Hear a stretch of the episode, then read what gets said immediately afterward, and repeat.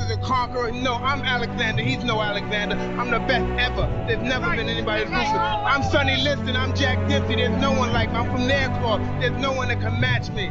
My style is impetuous. My defense is impregnable. And I'm just ferocious. I want your heart. I want to eat your children.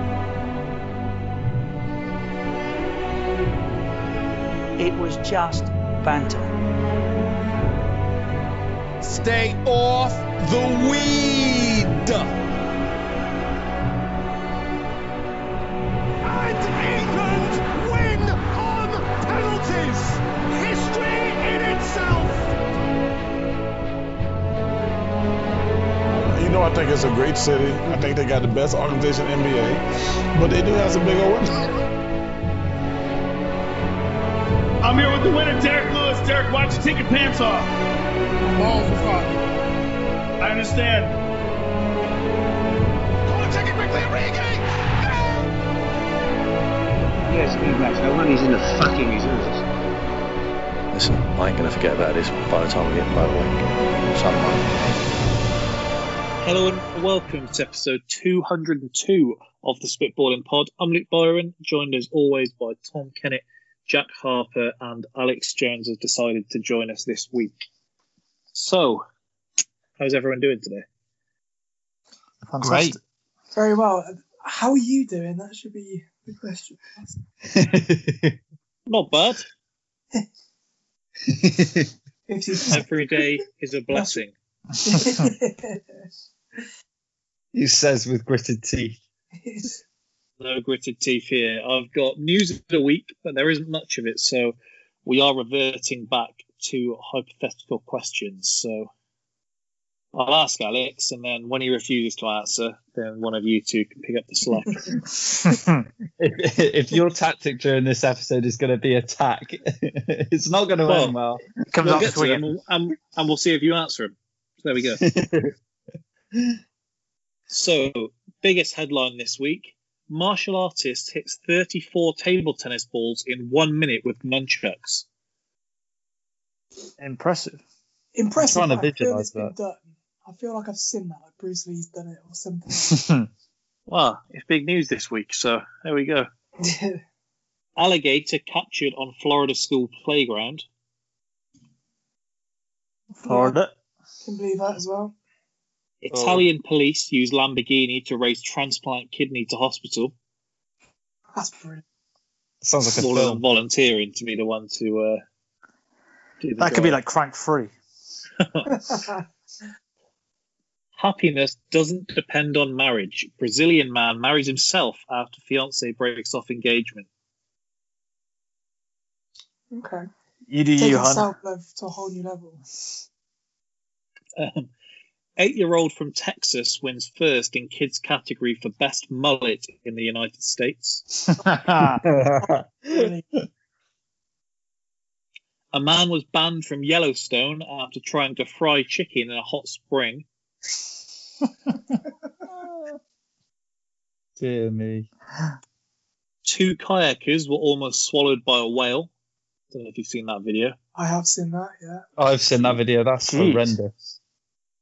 Um, body mistaken for Halloween props, sat on balcony for days, Los Angeles police say. The perfect crime. That is literally the perfect crime. Dress your victim up as a witch. Assume that it's supposed to be there. Uh, robot soldiers could make up a quarter of the British Army by twenty thirty.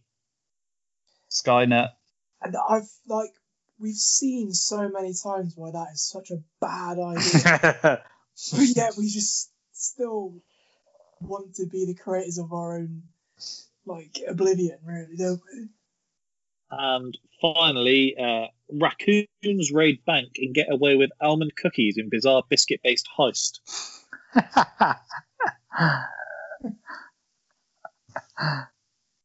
There we go. I, I, More I, animals I think... up to no good. They make a film with that. They've got to have like a I T raccoon sat outside saying, I'm in. It, it has to be in. Are you ready then, Alex, for some hypothetical questions? Oh, I don't think I don't think I'm ever ready. who is the best looking celebrity that you think you'd have a shot with? oh, fuck. uh, um, uh, oh, fucking hell. Uh, uh, Zoe Deschanel. Oh my god! Bloody hell. I'm not. I'm not rating my chances highly. Like, you're rating them at all, though. I don't want to shoot you well, down, I mean, but she's, she's probably well, got a pick well, of the bunch. Well, the problem is with being a celebrity is you're either really pretty, at, like at a certain end of the scale, or it yo-yos in the other direction where Hollywood want you to be like, I don't know, the the other end of the scale for comedic value. So I didn't really like any any name that I plucked mm. out was going to be hard.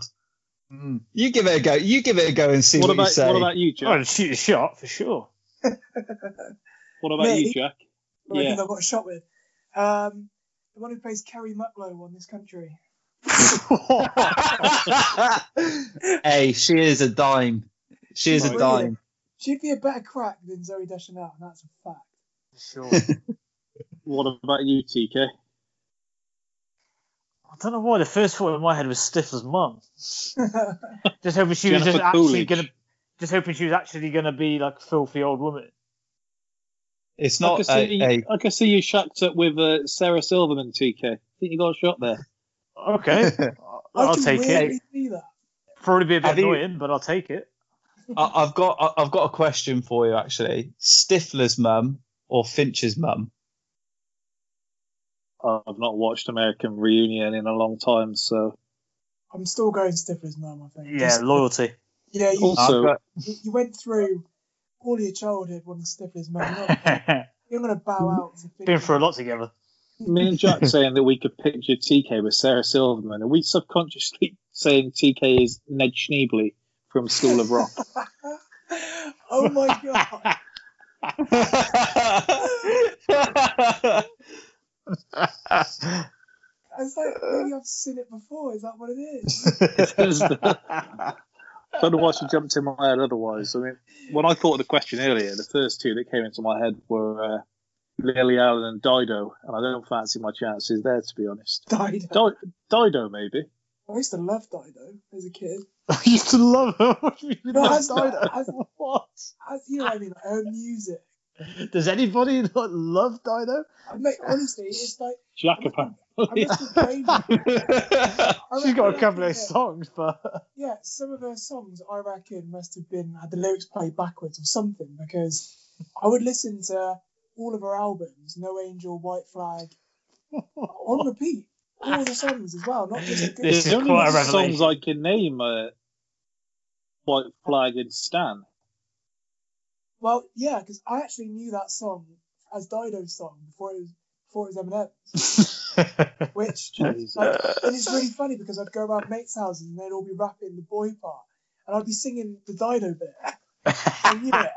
You haven't had much to learn, to be fair. Well, the actual whole song, I learned it on guitar as well. I was a proper Dido fan. Fucking up. I wasn't expecting that. Make, last make week no we had his about confessions it. about not being able to sleep without his Harry Potter audiobooks. No, and now he's a closet Dido superfan. Yeah, no holds barred on this pod. I, I've had to buy one of those, you know, those sleep headphones where it's like an eye mask with Bluetooth headphones in it. Because Sarah just got absolutely pissed off with hearing Harry Potter. So I have to like listen to it on my headphones. Could see you shacked up with today's Kelly Clarkson, Alex. Oh, what? The Kelly Clarkson? Gee, I, wait, wait, wait, hold on. Why are you saying today's Kelly Clarkson? Well, it's just quite a difference. I haven't seen her in a while. There's, there's quite a difference between. There's a bit more to her. Kelly Clarkson. I'm just, I'm, I'm just going on the Instagram.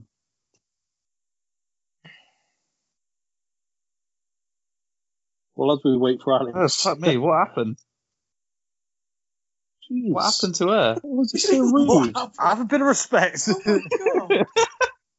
Hashtag be kind. What? So toxic, right. Is it? Are you ready for another question, Alex? Yeah. We might have to be careful, yeah? Would you watch a se- would you watch a sex tape of your absolute number one goat with your worst enemy? What, as in sat like have my worst enemy sat next no. to me watching it with me? Or he's he's the other party involved. He's doing the ploughing.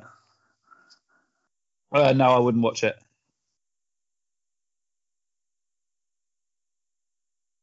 Anyone else uh, have any thoughts? I mean, I live with my girlfriend, so I can't. I wouldn't want my worst enemy because I'd have to say my goat is that. Do you know? What, do you see what I mean? I'm in a difficult position here.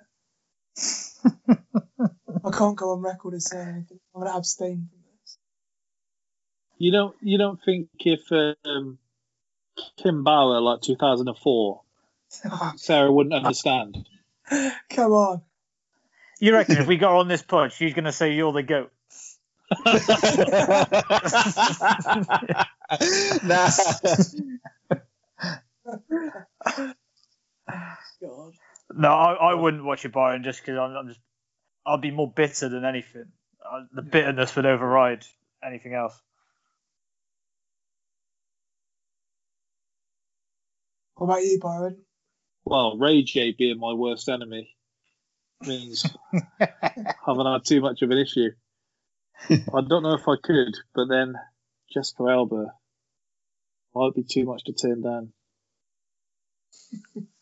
Not sure. You've I'll got quite a list of enemies as well, though.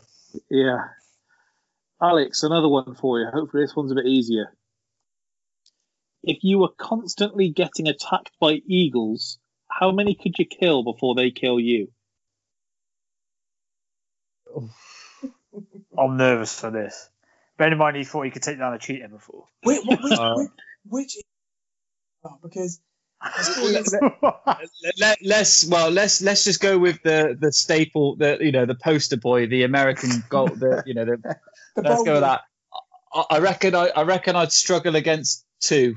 You know, they're one and a half meters tall as well. It's like these eagles, yeah, they're, they're, they're flying around, and you think, they're not that big, and then you see them on the ground. And the person. You're like, yeah, no chance. Yeah, I, I, I'm saying two, but I wouldn't be surprised if one took me out. I think you I'd have to catch the wings and try and rip them apart. Well, it's the all talent, it would take is yeah, it gets your talons into you. They, I, I don't know if it's true. I don't know if they'd have the lift force to. I don't know how much they can lift off the ground, but I'm not exactly the heaviest guy in the world. So all they take is to you know, take me up a little bit and drop me, and it's game over. So this that do the, question. Do the chickens like, have large talons? Is that what you were going to ask, Jack? Well, this is the thing. I the question I was going to ask. This question reminds me of. Sorry, is the simulations of like one Jesus versus twenty thousand chickens on YouTube. And it's, and it's like your search you, history must be something you know, you it, wild. Have you seen a thousand Jesuses versus ten thousand T Rexes? No. How have you not seen these? These are brilliant. It's like I also don't have Dido's album, but honestly, when. When Jack finally loses it and he commits some atrocity somewhere and they're looking at his search history to try and understand the chain of that he went through, that is going to be one hard day. It's a web. Then we'd, then we'd find out who his goat is. All right. Alex, if we imagine that your uh, nether region, your private parts are gone, you wake up and they're gone. So... a light beam down from the sky, and God says to you, Alex, you can make your dick as big as you want, but for every inch, you lose two years of your life. How big would you make it? Two years. Two years an inch. Yeah. Oh, I reckon. Uh, I'll go for. I'll go for a respectable five. Ten years off your life, crikey. Let's hope you're not dying young. uh, simple one next. Could you beat Tom Cruise in a fight? one hundred percent, yeah. one hundred percent? Blimey. Yeah. I think Tom Cruise beats you, you know. Yeah. I'm insulted. That's a samurai you're talking about. Yeah.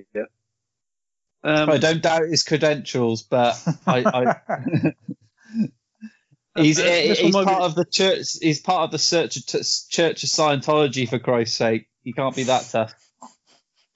Christ, I might edit that out. I don't want to smoke with them. Let them come for us. Uh, another one then, Alex. This one might be a bit more difficult. Um, would you rather have your mum send you a nude or send one to all of your friends?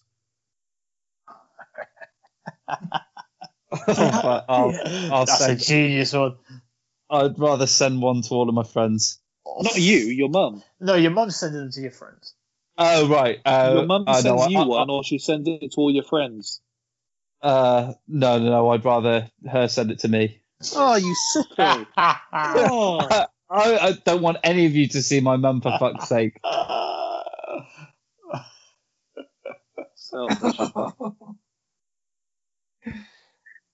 right. Hey, I want. Uh, uh, uh, uh, why didn't you ask Jack and T K that question?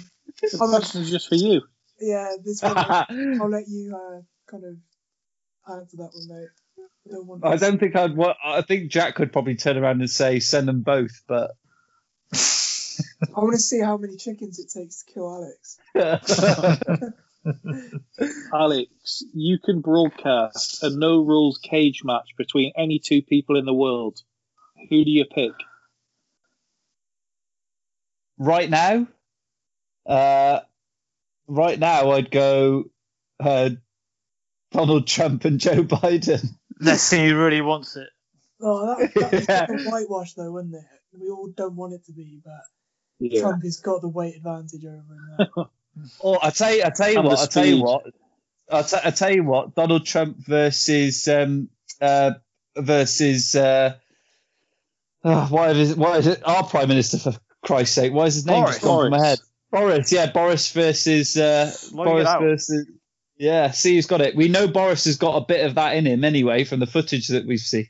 So see if it's how suppressed all is. I would like to see like Donald Trump versus LeBron James.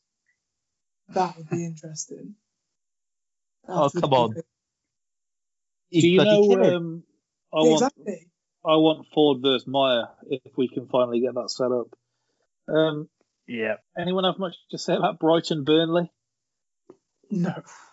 No. I said about that the better, I think. It is um, we did have Southampton against Newcastle, so Danny Ings out injured. No problem at all. And I secure my first win of the season in Fantasy League. Only three points behind Harper now. I'm coming. I haven't comeback season since it started. Everyone says that when they start doing terribly. At least I admit that I've been trying, despite. No, genuinely. I've, I've had Vardy and Agüero up front since the beginning, and they've both played like half the games. Agüero was played what, like a few games. Mm. Me bringing in Shea Adams. Master Inspired. Yeah, exactly. And Vestergaard. Southampton are, are looking tasty. Newcastle.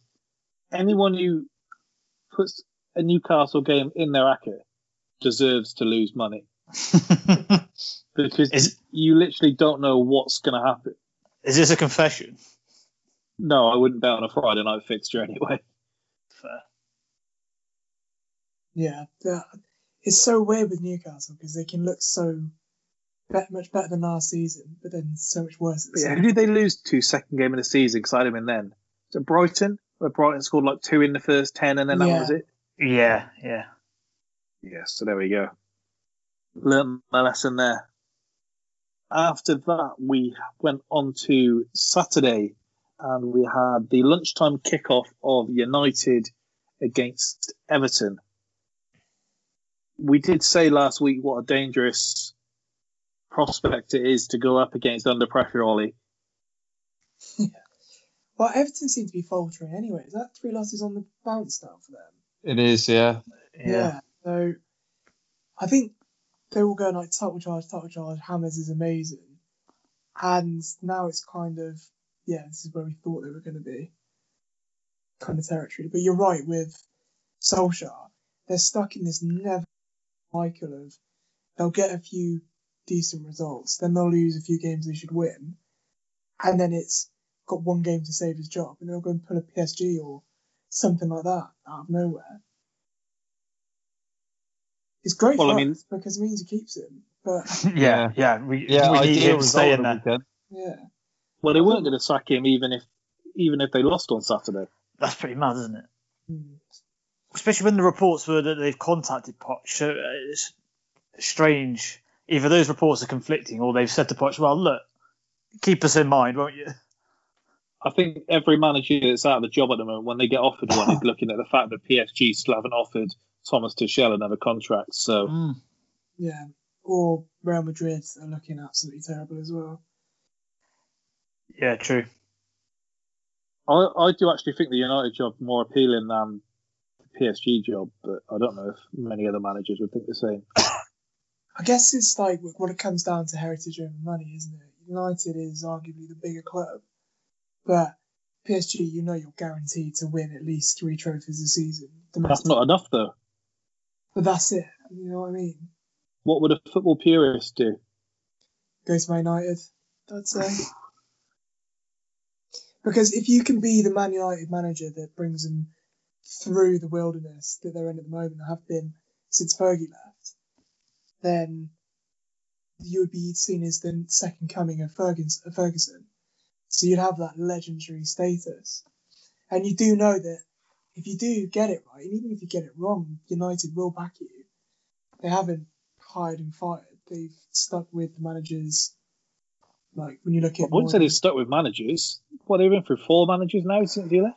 Uh, to be fair, though, this is coming from a Chelsea perspective. Where a manager, yeah, they average a new manager every two years. Every, yeah, every two years is a long stint for a Chelsea fan. So I I'm, might be having a bit of a skewed view on this. In fairness to them, though, other than Moyes, I'd say they probably all were at the end of their time. Yeah, probably harsh on Van Gaal. He did win a trophy, didn't he? Yeah, as he was getting sacked. Was harsh. It was, but they weren't looking great. I don't know that he would have built them much better than they have been. Great character he was. He was a great character, I'll give him that. It's a shame his teams weren't so fun to watch, because he was great fun. Yeah. His teams just uh, loved passing it sideways. So, I mean, Everton take the lead early on, twenty minutes in, on uh, Saturday. They had they they, they pan to Ollie on the bench looking like the world is eating him alive. And then I guess Everton do what Everton do, and six minutes later, they leave Bruno Fernandes completely free on his own to head it in in the middle of the area. It's a good yes. header, but he was also the only man stood there. Playing space.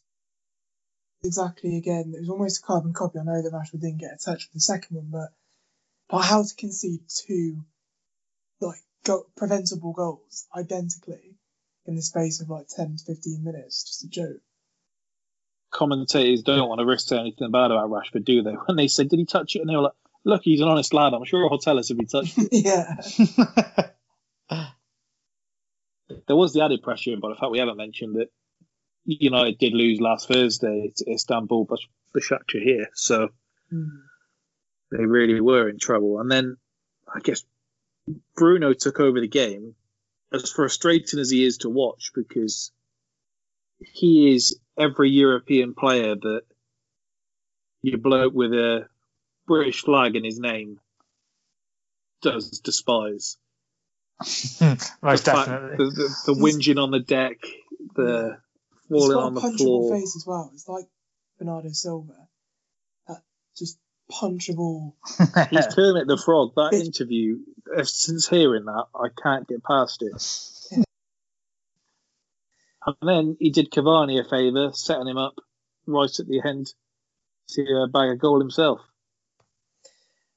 I find it crazy how he's literally keeping that club floating at the moment. Imagine if they didn't sign him. Where would they be? Where would they be if they had signed him sooner, like they were supposed to, though? Yeah, wouldn't well, they just cough up the money over that summer? Yeah. Having said that, they ended up third, didn't they? Probably they And that's... I think that was down to Leicester absolutely stacking it, and then Chelsea, yeah. everyone injured. And yeah. they did have like a ridiculously easy run in as well, didn't they? Because but even they... if those clubs didn't do that and United had Fernandes from the start of the season, I don't think they were breaking into Liverpool and City territory, were they? No, definitely. For me. No, definitely not. E S P N say that United have contacted both Pochettino and Julian Nagelsmann and told them to kind of uh, keep tight. Very strange. Nagelsmann would be vile if they get him. Look, Ollie beat well, him, I mean, so look, he, out, he outmaneuvered him. They could also lose, what, three players in the summer? I was regurgitating what they were saying about Ollie yeah. on the uh, broadcast. Because Nagelsmann is, is the one, I think. I think P S G will get him, which is will be a weird move for him because it could, it's completely against everything he's done at Leipzig. Yeah. You could say the same for Pochettino, though. He's built his name upon developing players in, on a shoestring yeah. budget. And then you kind of tune into Tottenham this season, and he would have been buzzing his tits off with those signings last year. So the thing is, you say that about you say that about Poch, and I can see him in that P S G role. Like I, I can see him there comfortably. Mm. He must regret making that Barca comment. What an idiot! Because let's not forget, he eyed up the Arsenal job. He'd have taken it, wouldn't he? Yeah. Mm. He didn't deny it when he was asked either. having having said this, appointing Poch would be far too much like common sense for Barca as well. Yeah. It's, it's like every time they have, it's like every time they have a vacancy, they go, "Should we go for a proven manager, or should we just go for an ex-player?" All right, we'll go with that one. It didn't work last time. Lads. No, no, we'll do it. It's, it's going to work this time. Trust me. This is going to be the one. Yeah. Well, I think Zidane's going to be lucky because when he eventually leaves Madrid, it'll probably be around the same time that Pirlo gets sacked and he'll walk into that job. Yeah, that's true. That's an interesting timeline you form there. What uh, and what what would make you say that? Well, both are underperforming. He just will fit in at Juve perfectly, won't he? By the fact that they think they want to guarantee the Champions League, they have his Champions League record. Essentially, they try and put a personality big enough that can control Ronaldo. So you think it all adds up? Yeah, yeah. Ex-player, it would. Does all would all fit. I mean, if we trot back to United, we did have an incident with uh, Jordan Pickford again. Yeah, I was going to mention. To which uh, Seamus Coleman was on camera calling Harry Maguire uh, cheating, diving, see you next Tuesday. What was everyone else's thoughts on the incidents? Because so... my timeline was instantly flooded by Liverpool fans saying, "How's Pickford getting away with this again?" He, the thing is, he's just so erratic, isn't he? You just you know that he's going to do something stupid. Even there was a ball that was going over the bar that he left right at the beginning of the game, and he like dived backwards into the post, and it just fills you full of fear. Like, not if you're an Everton fan, obviously. And then obviously this ball comes in, and I, I don't know how many times I've seen him do this, where he'll jump up to catch the ball, and then he'll have his hands on it, and then the next thing you know, he's just bouncing around in his penalty area, where he's just completely let go of it. Wow! And Southgate told you no England uh, players pushing him close at the moment. I just don't see how. What a thing to hear! I don't see how they wouldn't have like Pope it just at the moment. He's not making those mistakes. He's, he's conceding goals, yes. But the thing is, with an England keeper, the chances are you're just going to have to be able to collect the ball well and save a few shots, which Pope can do. Pickford at the moment can't do any of that currently. That's every keeper, isn't it? Again, I've just watched Kepa for the last season, so no, it's not. You are um, harsh on Kepa. Blimey. I was team Kepa for like a long time. He held out. And everyone else wasn't. It. it came to a point where I was like, I can't even defend you anymore, mate. I'm sorry. Uh, but yeah, Pickford just looks erratic, and I don't want him in the England team at the moment. I don't get how he's so cemented. It's like he's untouchable. I can't work it out. Yeah. T K, if if I gave you um, a scale, and at one end you had Everton played poorly, and at one side and the other side you had United played well, a little ticker be closer to? Mm, I think it leaned more towards Everton playing poorly, to be honest. Um, not not heavily. I thought United were okay. I thought the commentators were, as ever happens with United, if they get a win, seem to just forget about the first twenty minutes where they kind of picked up where they left off and looked poor. And it was, oh, they're back, it's absolutely fine again.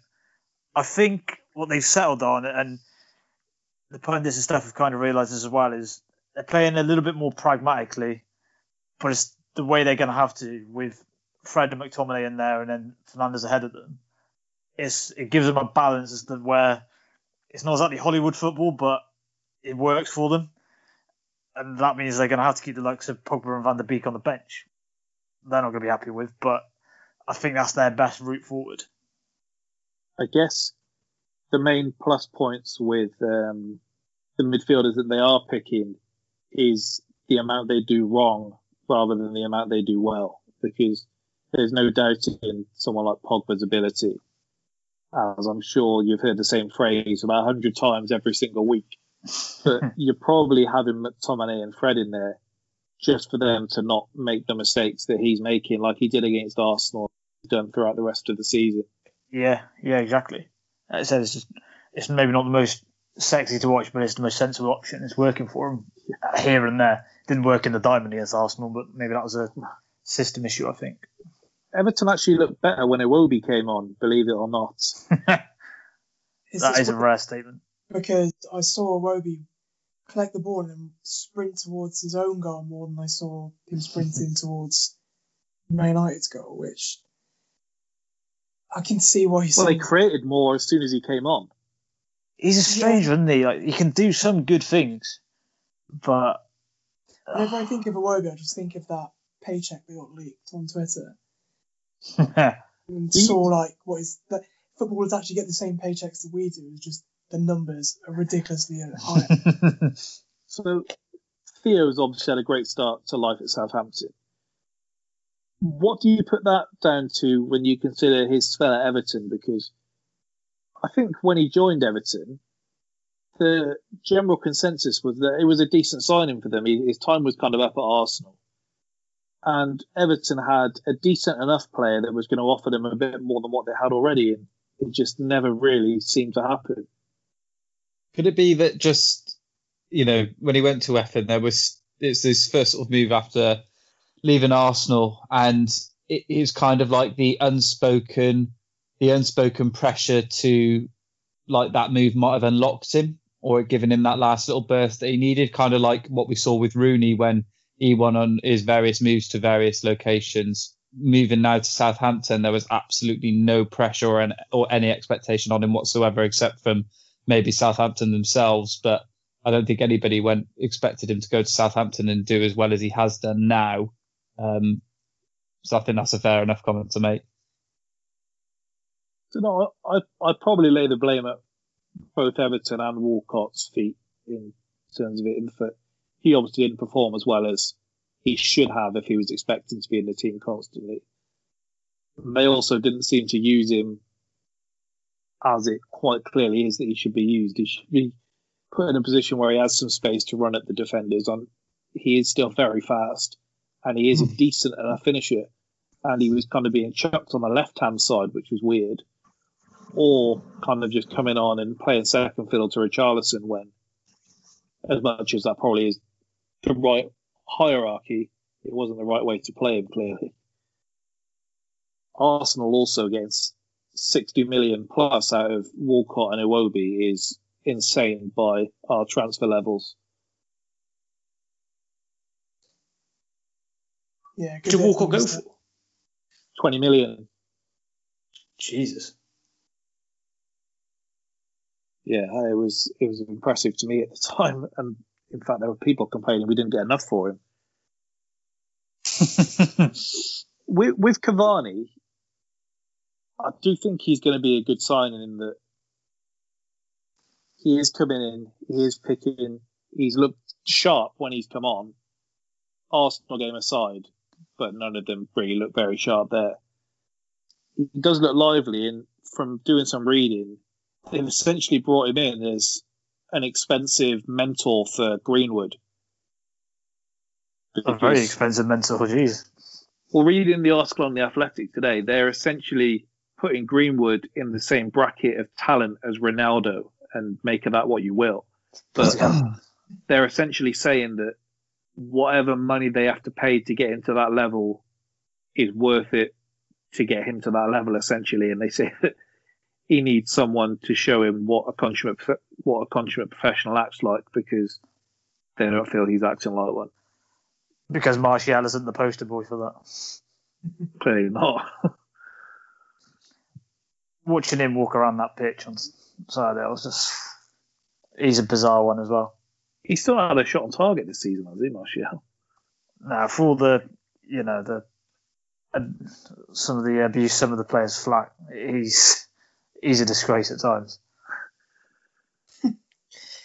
Not mincing your words there, mate. He is a disgrace. he's, I don't know. You couldn't like want for more talent than he's got. He's like, as a striker, it should work. It just so many games where it just doesn't. He's a member of the best attack in the league, T K. Don't you forget that. Moving forward, Everton. We kind of referenced it at the start. Is this a slump for them? Is this their level? And I guess the same for United. Was that a good result for them, or or was this their level, the performance that they showed? With United, as you've said, with once Ollie's back's against the wall, they seem to pull out results. So we can probably read more over the next few games rather than, you know, the one yeah. they need to win. Everton, yeah, I just think it's not that they were like diabolical. They just weren't quite at the level they've been at yeah. the first few games. So it's yeah. a bit of a levelling out. Yeah, they weren't at the races, and I think they made some poor decisions as well with James Coleman hitting the post. Was it James Coleman or Dina? I can't remember. One of the two in the first half. And Partial, it's like it's a different game then, and it's it's basically where he ran, ran straight into the box. Blasted it, hit the post instead of squaring it to Cavalier, and it was free. Different game then. And Everton didn't get at United the way that if you get at United, you know you're going to cause problems, which is on the floor running at that back four or back five, whichever they play. They were trying to persist with the long balls to Calvert-Lewin, and that is probably the one thing that Harry Maguire is good at. Although Calvert-Lewin was playing off Lindelof. He was bullying Lindelof early on, wasn't he? He was, yeah. Um, in Harry, um, you know, Maguire. Maguire, yeah. Maguire just played that sweeper role in behind, which you had was, a long day today, Jack. Yeah, well, I have actually. Long ass day of doing nothing. Been watching Simpsons all day. My brain hasn't engaged. um, had, sorry. No, I was just going to say that if you're going to get at United, it needs to be on the floor, it needs to be at pace, not in the air. In Calvert-Lewin was isolated all game, and what you don't want to do is isolate your strikers against those two, because they'll will mop up them. What you want is to overload them, and that's when they struggle. Well, Ollie after the game, the win wasn't enough for him. Um, you'll probably see some reporters say that's that's the level of manager he got there, that even after a win he's not happy. So he said, we were set up to fail. They set the boys up to fail. We've been to Turkey Wednesday night. We're playing Saturday lunchtime kickoff. It's an absolute shambles. I cannot praise the boys enough for the character they've shown.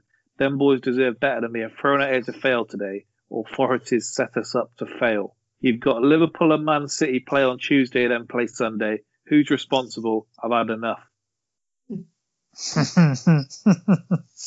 I'm on the fence on this one because bless him. Look, you're a big club. You're going to be playing in Europe. That is, that's you. You play to get into. You celebrate getting into Europe. That's going to happen at some stages this season. It will happen to all the big teams at some stage. It just so happened that City Liverpool is a four thirty kickoff Super Sunday game, and Everton Man United just isn't. Um, if you want guaranteed Sunday games, Europa is where it's at. Yeah. I don't, I don't understand. What, what was he wanting? Just because Liverpool and City are later. Usually, you play Champions League, then you, you can't complain about getting a Saturday game. What would a three o'clock kickoff have made that much of a difference? Uh, most of the managers seem to think it is, whether that's you know sleep or what. I, I don't know, but because you know Klopp backed him up, didn't he, that day? And he yeah. said, "Wow," but but he said, and, and he was kind of putting all, words in all his mouth. It sounds like Ollie wanted a, another day's break. Like Klopp was saying, you'll take the three o'clock kickoff on a Saturday, fine, but the twelve thirty is too much. Again, I don't know the sports science with that, but presumably it's something to do with sleep and your, your sort of pattern of what you do in the day. Whenever I think uh, of people complaining about the early kickoffs on a Saturday, and I think back to that Wayne Rooney tweet. So yeah, I hate having to wolf down pasta at nine a.m. I'll, like, I'll do a lot money. worse than that for that money. Yeah, exactly. It's like, mate, do you know how much you're paid? Like, people would do that for free. Save Man United. Like, but that's what the Rio, thing I think. Rio's of. one was um, like Christmas Day, and I've eaten pasta. Uh, I hate being a footballer sometimes, and all the replies were, "You should try going to war, mate. See how you like that." I love how that's like the yardstick for everything. Like, I saw someone. There was a time there. where you, you couldn't have a player get a new contract without it being uh, soldiers and nurses should be on footballers' wages. And, and then we got inundated with the first person to say, "But can a nurse score a forty-yard screamer?" Yeah. Got and now that's just been like completely undesensitized to that joke. No matter how good it was. Oh yeah.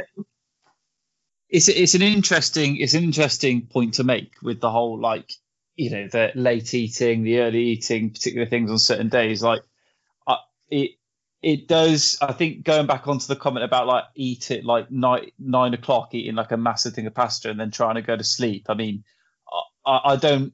I, I can talk for myself, but I find myself, given my sort of training situations and the time that I finish, I find myself having to like try and wolf down large meals about an hour before I go to sleep, and it does. It can ruin your sleep um, quite a lot. Like, your body just either is in a position of where you're so tired that you fall asleep, but then it's just like, you know, unsettled all night. Or so, uh, like if you if you are if it does things like that, they do affect your sleep. And you know, sleep is often categorised by anybody who talks about sports science or anything like that as as as your superpower in the mm. respect of that is where the recovery is done. So, you know, psychologically, the damage that's done on a bad night's sleep, and physically, um, you know, it does weigh thin after periods of time. But look, at the end of the day, I mean, I make it work, and I don't have thousands and thousands yeah. and thousands of pounds behind me with, yeah. you know, we need a violin here. Sports thousands. Your sponsors, stuff. Crikey me! I hope they're paying but, you a lot for their placement in your but, bio.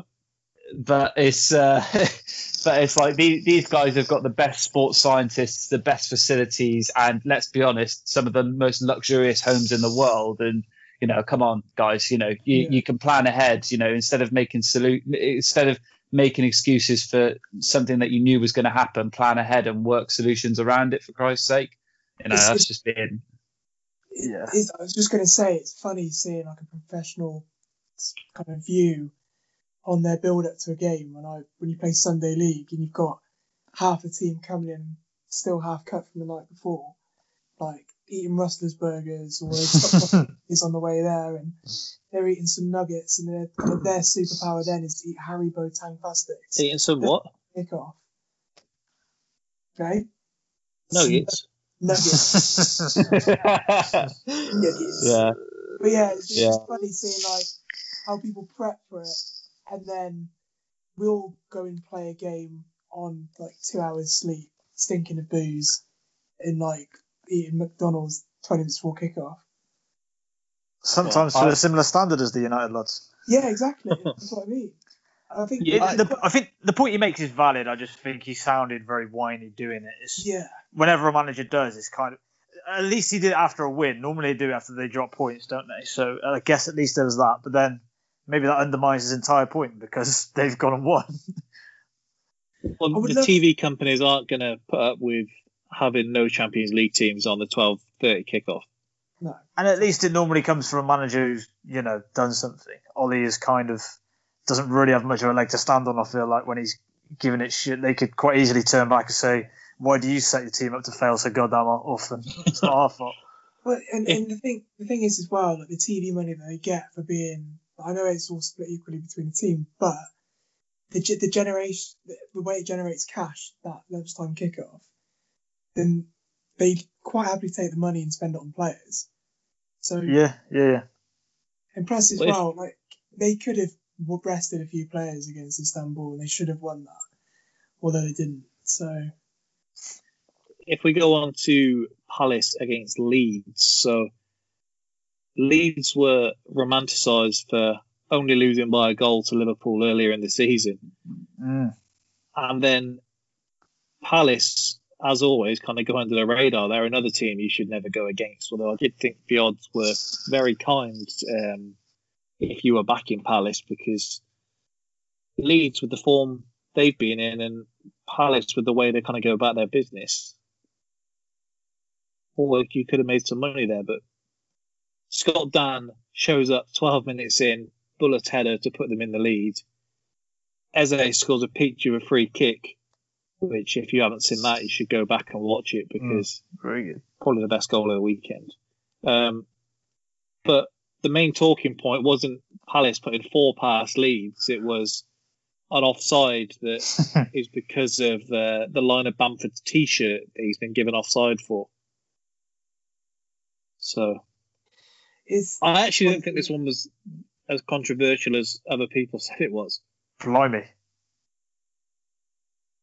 What? Well, because they've made such a big thing about this is what is handball, this is what isn't. I assume this was always going to be something it was going to come down to with when they're measuring the closest place you can score with. I just hope that if someone scores with that part of their body, then they're consistent. It's, I think it's just because he, he was just so far onside. It was just that arm. I think it's the is the issue. And, you know, you didn't even have to get lines out to draw with, like, with the feet, no. for example. I, it's just I, I think it's ridiculous, but I also thought, like, I figured this was going to happen when they made it quite clear about what you can and can't say is handball. I still think if he puts it in with that part of his arm, it's disallowed. Like, I that's just, probably a bigger issue. Yeah, that's yeah. What I mean. If he kept his arm down and went through and then scored with, say, the top part of his shoulder, we've seen goals disallowed for that exact thing. So Sacco was that last season? Yeah. I can't remember. And the rule has changed, hasn't it, on that? Yeah, so that was the end of last season. But nonetheless, you are right. I think there would be, if he comes in and somehow scores with his shoulder, I think there would be uproar, and then again, with split opinions on whether that should be allowed or not. The only time we've not really had that be contentious was when it was against United, when um, Benicofobi did it for M K Dons, and when Balotelli did it against them, just because everyone was so gassed that they'd done it against United. Just the Balotelli didn't really so care that they'd scored with the shoulder. Palace and Leeds, though, do you think this is just what you're going to get with both of them? Sometimes you're going to get this out of Palace, and sometimes you're going to get this out of Leeds. Probably. Do we need to yeah. start putting a bit of respect on Bamford's name? Because the major talking point for Leeds before the season was they need a striker because Bamford isn't a Premier League level striker. He's been their best player. Looks the part, doesn't he? He It's weird because he will look the part. Like, his goal was brilliant. Just brought down, smashed, perfect. And then he had a chance later on in the second half where it was quite a simple header, and he shoulders it, and it goes up like a kick. So I think that, to be fair, even for the best strikers in the league, we're seeing that this season. Yeah, that is true. But you're right; he is looking the part. And he's he's deceptively quick, isn't he? Because they even put it where he can run, he can play in the channels, and he's quick enough to get away with being in that position. And then he's also big and bulky enough when they need to play him through the middle, and he can hold it up. So. He is probably your calling someone a complete forward sounds as if you're kind of donning them as being like Lewandowski. He probably is what you'd call a complete forward because he can literally do everything. I think he's worked on that as well. I think he's, he looks quicker than he did when he was, you know, said Borough, for example.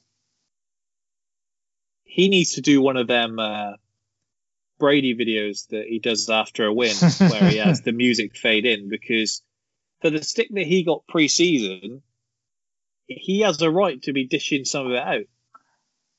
True. Unless yeah. you saw what happened with when Sheffield signed Sander Burge and they sang about being in Europe, and he's like, I'll, I'll wait till the end of the season before I uh, chirp up too much.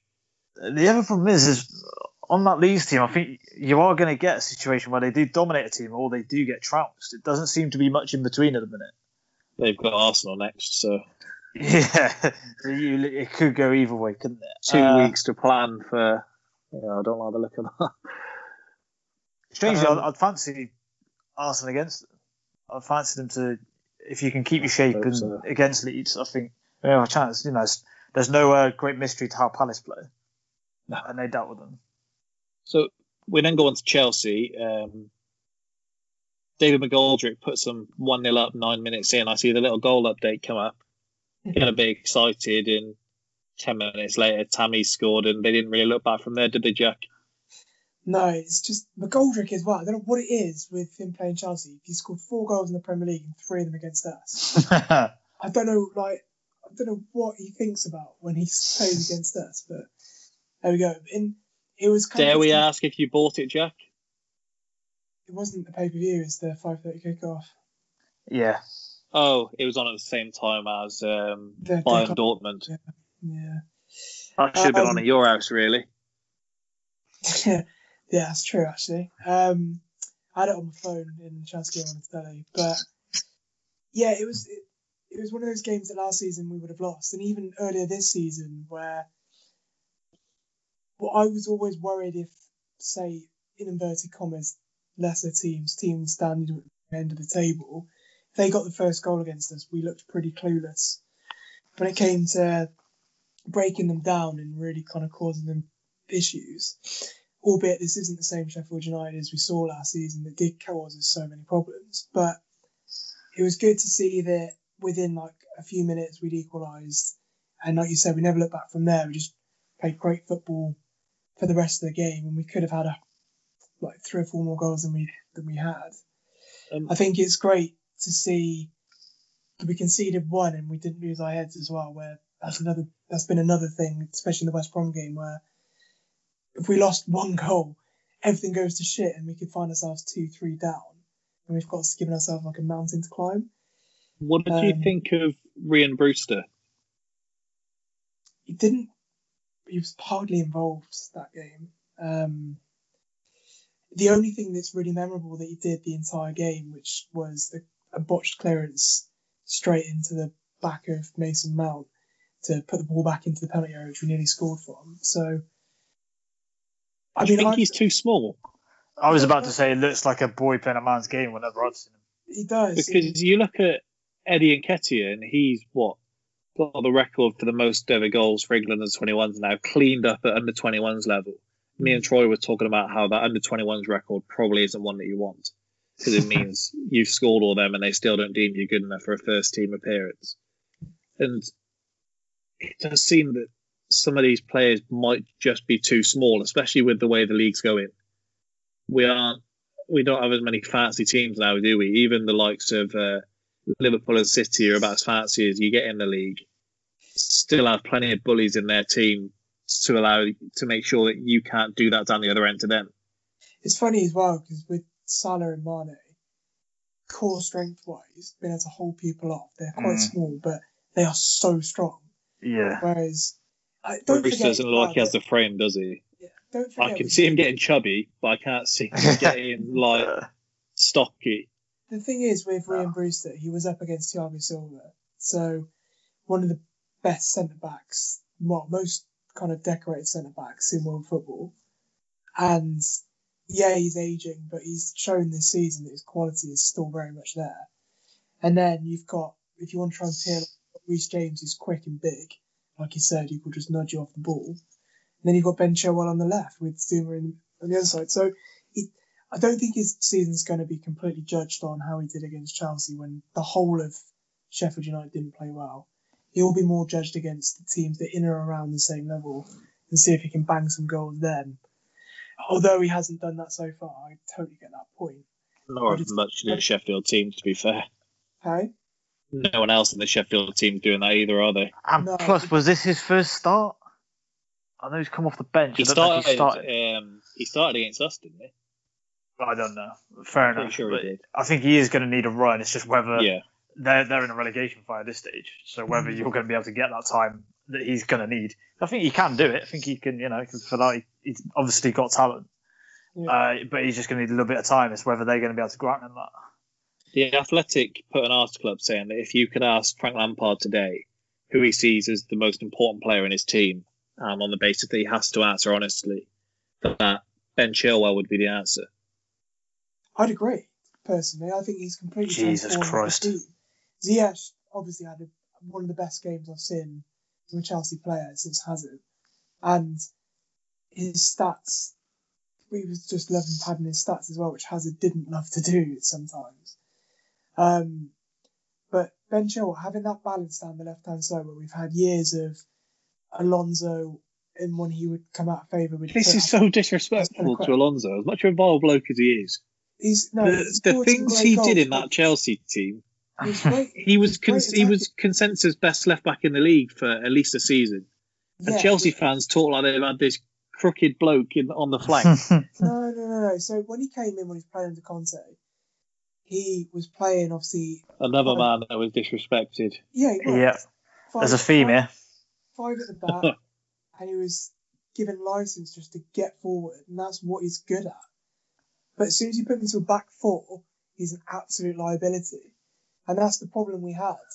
We'd just be completely open on that left-hand side, whereas Chilwell will get forward, but he's always in position. The that's idea that he... he's now the most important is kind of crazy. I, he might be the best upgrade you've had. The I idea don't... that your left-back is the most important player no, is no, but I think that, a hipster that, article. That was the key to keeping our defence solid, because... the amount of times where Alonso would be out of position, they would use his space to draw out the centre-back. And then you've got two defenders against either a winger, a striker and a midfielder. And there's always an overload, which is why we conceded so many goals. But then if we shored up, then we didn't create enough going forward either. So you, you were kind of damned if you did, damned if you didn't. Whereas Chilwell gives that complete solidity down the left-hand side now, where the wingers don't have to track back because he is always there, even if he is getting up and scoring as well.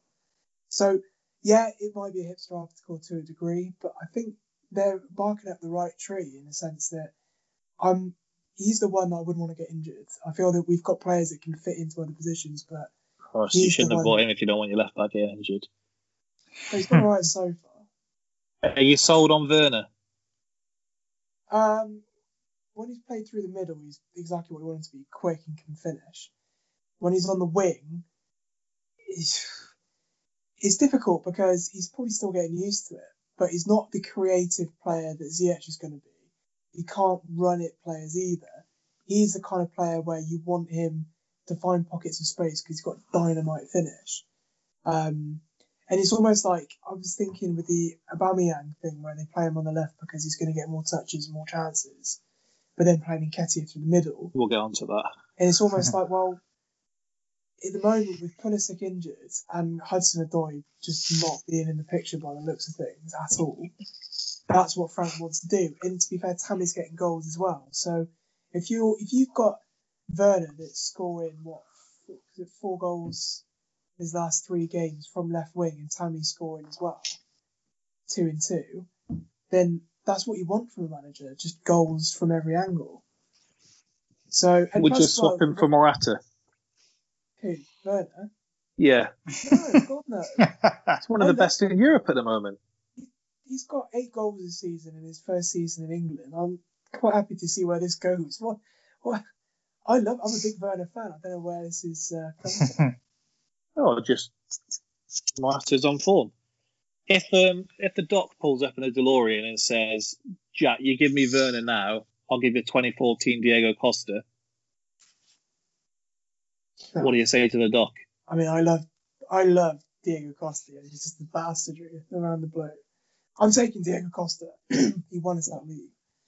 But... Um, I think I think that's a bit of an unfair question because you know that that was like a proven, that's a that's a done thing, that that you... You, you're trading a prospect for a certainty. Jack was... said Jodie Morris was the reason Chelsea were going to be successful. His goggles for the team at the moment know no bounds. So that was the, that was the question. Yeah.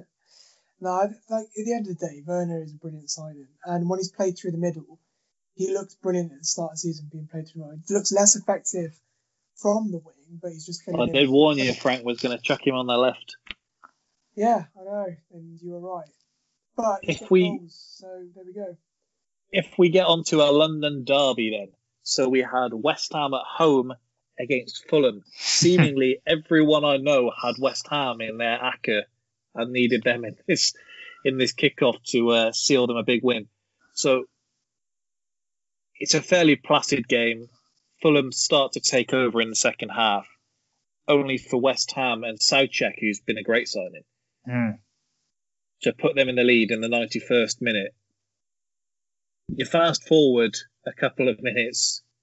If you're watching on the Bet three sixty-five tracker, you see pop up with a penalty. Um, my uncle actually was relying on West Ham for a bet, and he cashed out after Southcheck scored for, I think, like a ten or less, but worth it for the stress, I think, that we would have gone through. Up steps Ademola Lookman in, what, the ninety-sixth minute? Yeah. I don't know if he's done this in training, if someone said this to him. For some bizarre reason, he thinks this is the time to try a Panenka. And it wasn't even a good Panenka either. It was, no. Oh, it was, it was like a pass back.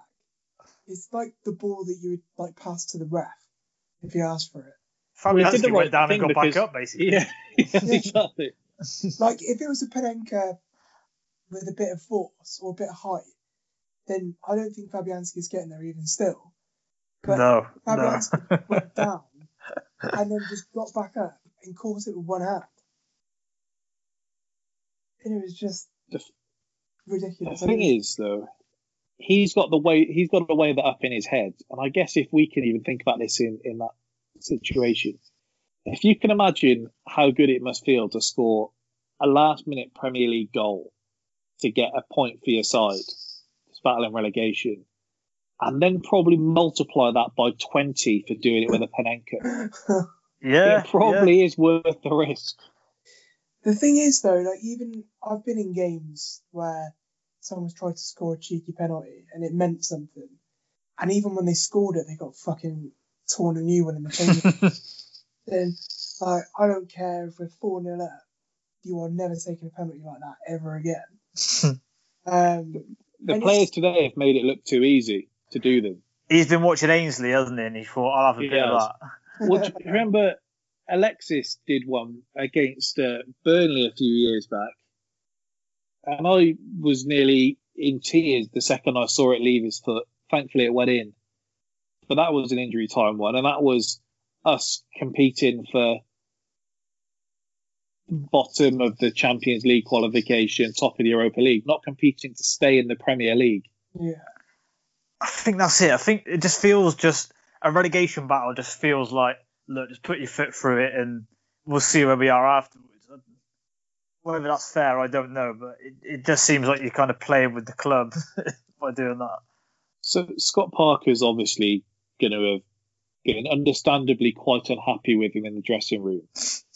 Do you think any part of him looks at Mitrovic and says, this is this is your fault? If you manned up and took this pen... Because that's he's definitely going to be looking for people to blame. I don't... I'd actually quite admire it if uh, Lookman tried flipping it and said to Mitrovic, well, I've only had to do it because you wouldn't step up and take it. What are you doing? Let me take it, you idiot. It's because he has, like, he's renowned, one, so no team wants to keep him any longer than they have to, despite teams keep going for him. And then other than that, he just has that about him, doesn't he, where I wouldn't want that in his shoes regardless of whether he's going to Panenka it or not. You wouldn't trust him. That's no. What you say.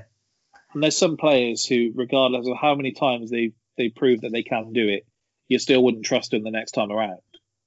No, there's plenty of players, you know, players better than him who you just think, I just wouldn't trust you with a pen. Uh, just...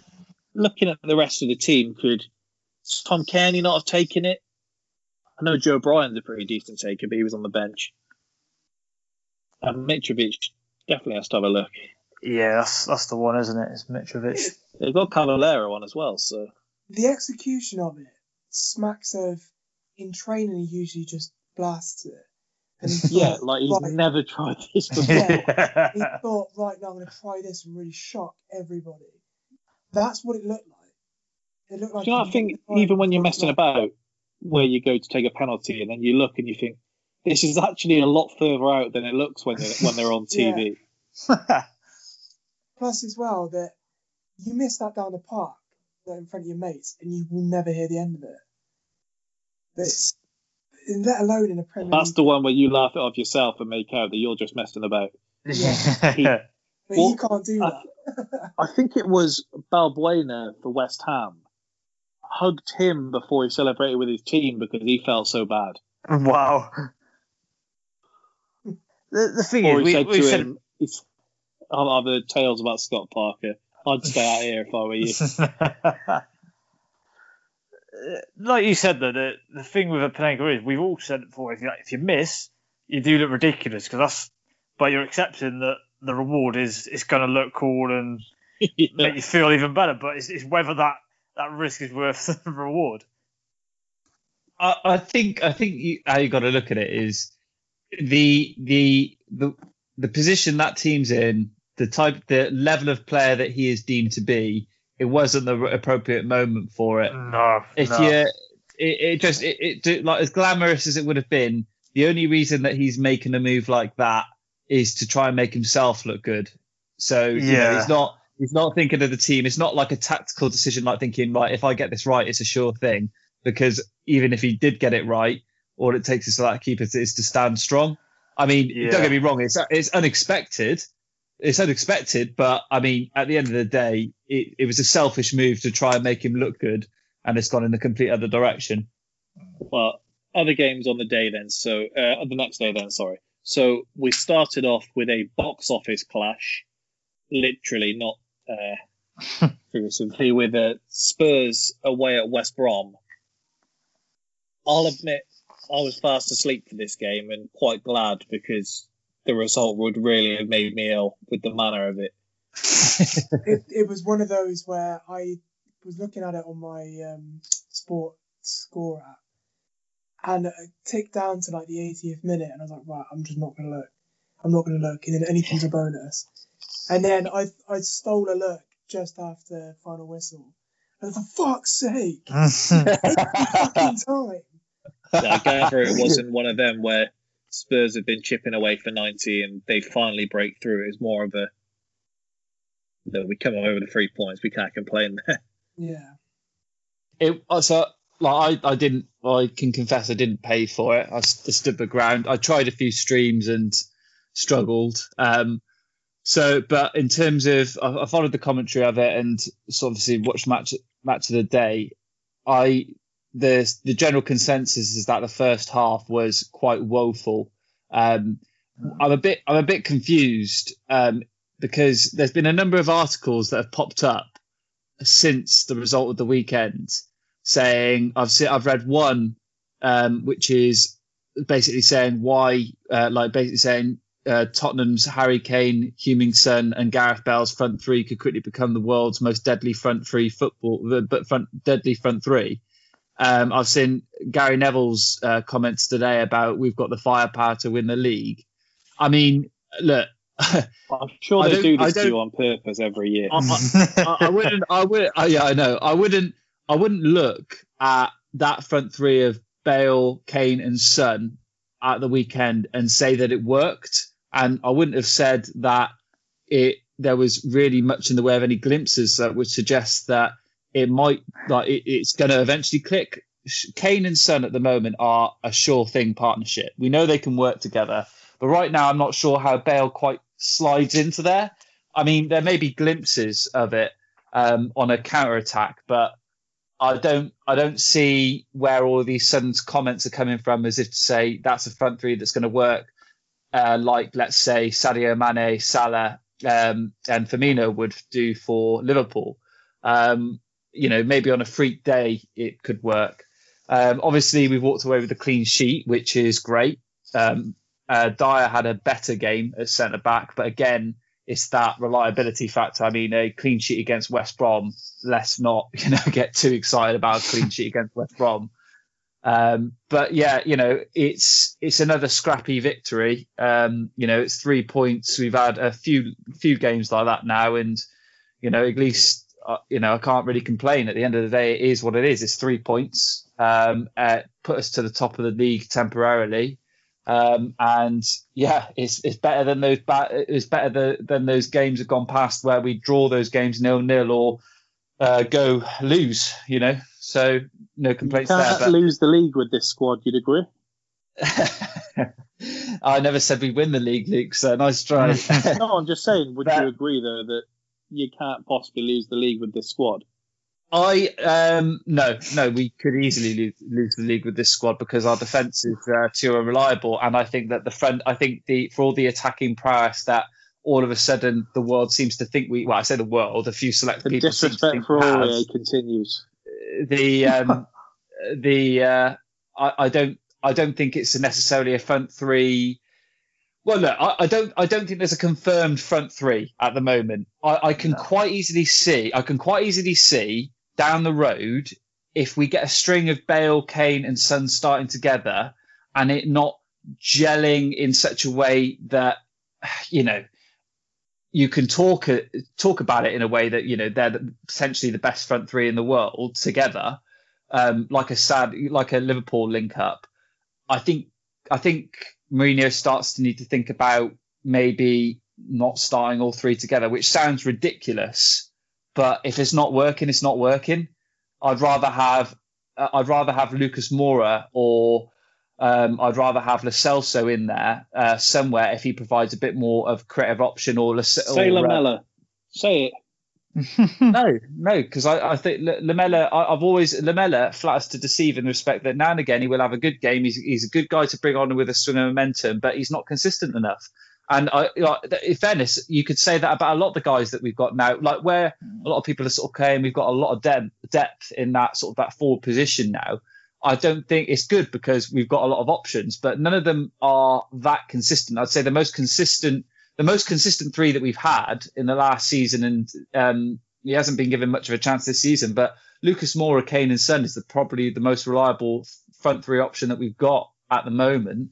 Um, it's early days for Bale, and yet you can still give him the, the, the card of he's got he's as he's coming from a, off the back of a season where he hardly played at all. He's coming back off a lot of sort of injuries and stuff, so he's got to sort of psychologically get up to pace the pace of the game. He's also got to transition back to the Premier League style, um, giving him a giving him a bonus because he obviously he's come from the Premier League, so he know what it's knows what it's all about. But you know, it's I it. It, there's obvious signs at the moment there that, that that partnership at the moment of Bale, Son and Kane isn't quite gelling as well as it should yet because, you know, it was only a one nil win after Bale had been taken off at the weekend. It wasn't, you know, it wasn't a stellar, stellar combination at the front.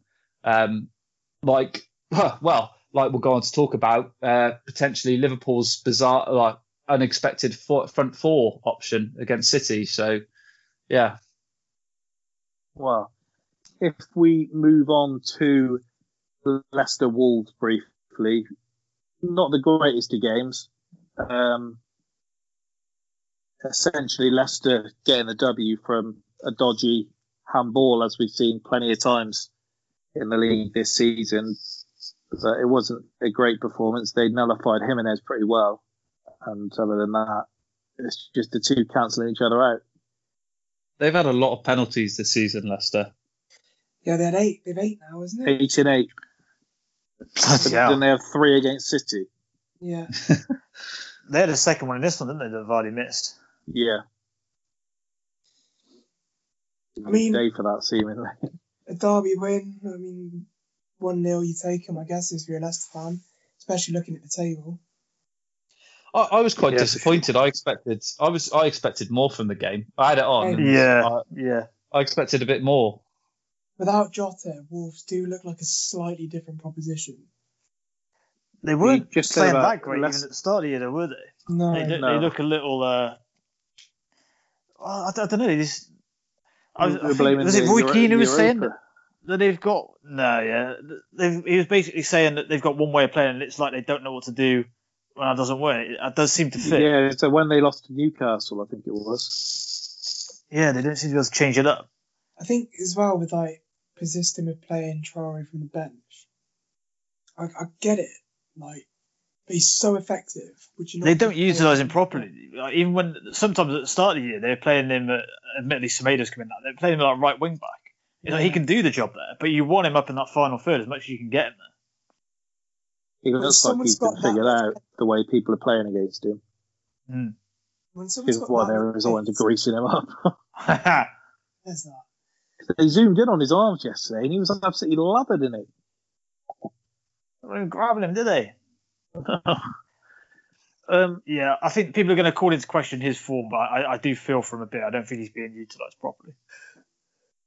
The the standout game of the weekend then was City Liverpool on paper, and the first half really delivered. Yeah, second yeah. half not not so much. They all jinxed it, didn't they? They all said, yeah. oh, I just hope he can carry on like this. It's like, right, you've done it. It's never going to carry on. It was like that this. weird like diatribe we had about uh, if you could wrap up this second half and give it as a present. What are you talking about here? yeah. yeah. It sounds uh, it, sorry, it sounds a little arrogant being a fan of other clubs, but these games are regularly brilliant, I will say, in terms yeah. of just... tactically and the player, the, the level of the games are incredible to watch. We should kind of enjoy them while they last, I guess. I think the league need to uh, just save both of these games for the end of the season because they picked up on it on commentary, didn't they, where they said at this stage of the season, it, it hit a point in the match where they both essentially thought, yeah, we don't want to lose this one. Yeah. I really detest that as well. Really, really riles me. What could the point? It was quite clear as well, wasn't it? Even with the changes and things. Um, almost a mutual shaking of hands, wasn't it? Yeah. yeah. Without Which literally doing Which, as we saw with that Euro yeah. game. It was a very strange thing when you think they both went hell for leather in that first half. So at what point did it go to them, right, maybe we'll just set up for the draw? Because neither well, looked like it in the first half. The thing with Liverpool as well, when you line up with a four two four and you've got all of your attacking options on the pitch from the start, he's probably thinking, right, if we're two-nil up at half-time, then great. But if if it's still level, then I can't really change anything up here because no one's going to be fresh because everyone's already on the pitch. It's like if you'd taken off, if you'd start with Firmino and then you brought on Jota to try and really go for it, that would kind of bring a bit of dynamism to it. But to have them just all on the pitch, and you could see it working in the first half. Mm, and City... And then City kind of got their way back into it just before half time, then they obviously missed their pen. Um, interesting stat, though, that I saw that the last time someone completely missed a target from a penalty was when Rio Virus missed against Liverpool. Yeah. Um, and that was in twenty eighteen. So it's crazy to think. But yeah, it was like, it was great to watch, but you just knew that, well, where does this go from here? Because they can't really bring anyone else on now. You, you said about how strange it was considering the first half, T K. It's like you see in boxing sometimes where s- someone lands their big shot early that knocks knocks everyone else out and the other person takes it and then they're kind of like, not really sure what to do yeah. now that you've, you've stayed up after this. And yeah. so both kind of got beyond their jab for the second half and ensured that they saw the fight out. Yeah, actually, to kind of carry on the analogy, if you like, as well, the thing with City is if, if you do have them on the ropes, you've kind of got to bury them while you've got them there. And yeah. when Liverpool had that phase in the first half and they, you know, you only get one goal, that's kind of... They're not going to be like that the whole game. They are going to retain some control over it. Uh, and, that, and you tend to see that with players, if, with teams, if they can get a couple of goals in them, it can unfold quite quickly for City. If you don't, if you kind of give them any sort of hope, they can... Let me claw their way back. So I guess they'll both be satisfied. It was really good. but... counter attacks, did we? It was like both kind of took it in turns to attack and defend. It was just a basketball match, really. It was kind of like, you have a go now. Right, we've got the ball, we'll have a go. Yeah, the, and then De- and stalemate in the second half. Yeah. The De Bruyne penalty was odd just because it's almost unfathomable that he would miss. I couldn't believe it when I saw it. It's one, you kind of had to, you know, blink. At least, as, as Jack said, if then, Alisson a, makes like a crazy save, then yeah, yeah. As Jack said, it's been so what, so like infrequent that a player actually misses the target fully. It just seems so strange to watch. We used to see that more often. Yeah, yeah, I, I agree. I feel, I feel like the same. People used to blast them over a lot more than they do now. Yeah, but that was there was the thing, wasn't there, where we saw a couple of the players do fancy ones, and then all the pundits were like, you don't do that, you just step up and whack it. It just so happened that someone like Rooney could do that with precision, and then everyone else tried just putting their latest through it and realised it wasn't that simple. And then Pogba really ruined it for everyone with with um, penalties he was taking. Everyone just tries the most mental thing they can do now. In terms of statistics, fifty-five forty-five in possession in City's favour, which you'd probably expect with them being at home. Mm. But Liverpool had ten shots, three on target. City had seven shots, two on target. So essentially all of the quality until it got to the final strike, and that's really where it didn't come off. Liverpool, Mane looked like he was second-guessing himself throughout. There was a he Sterlinged himself. Where you just expect him to drive in, and he would try and cut back or feed it to someone else or whatever he was doing. That one where he got in behind, uh, he really did. He he, he Sterlinged it. He wasn't sure what he was going to do, and it ends up being a chance for Trent, doesn't it? Who works the keeper? Yeah. That would have been normally Mane in behind, slots it. So Sterling really did have an absolute stinker of a game. I thought he was awful. He's, I know his record against us isn't great anyway, but he, he does have he does have those games in him, you know. Yeah. I know he's sort of the uh, kind of our uh, Jordan the English crown now, but he, he does have those Rashford games in him. Taking that now. Yeah, yeah, maybe. Yeah, you're probably right. But he he, he also does have those games as well. Yeah. Did did you come out of the game feeling unhappy, or was it like, I guess we'll take that? I, I I feel I should be happy, but I'm always, I don't know, I'm greedy. I, I draw, I'm always thinking, oh, we could have done a bit more there. I think we could have, but having said that, De Bruyne should score the penalty and we probably should lose in that case, so maybe we should be the ones more grateful. We have racked off some hard games there, you know, away at City, yeah, away at Stamford Bridge. I so. think both Klopp and uh, Pep have realised that it's different to two years ago where the league isn't going to be decided by the games you two play against each other. So essentially, you don't drop points there and just see who falters first in, against the other teams. Yeah. Yeah, it's a valid point.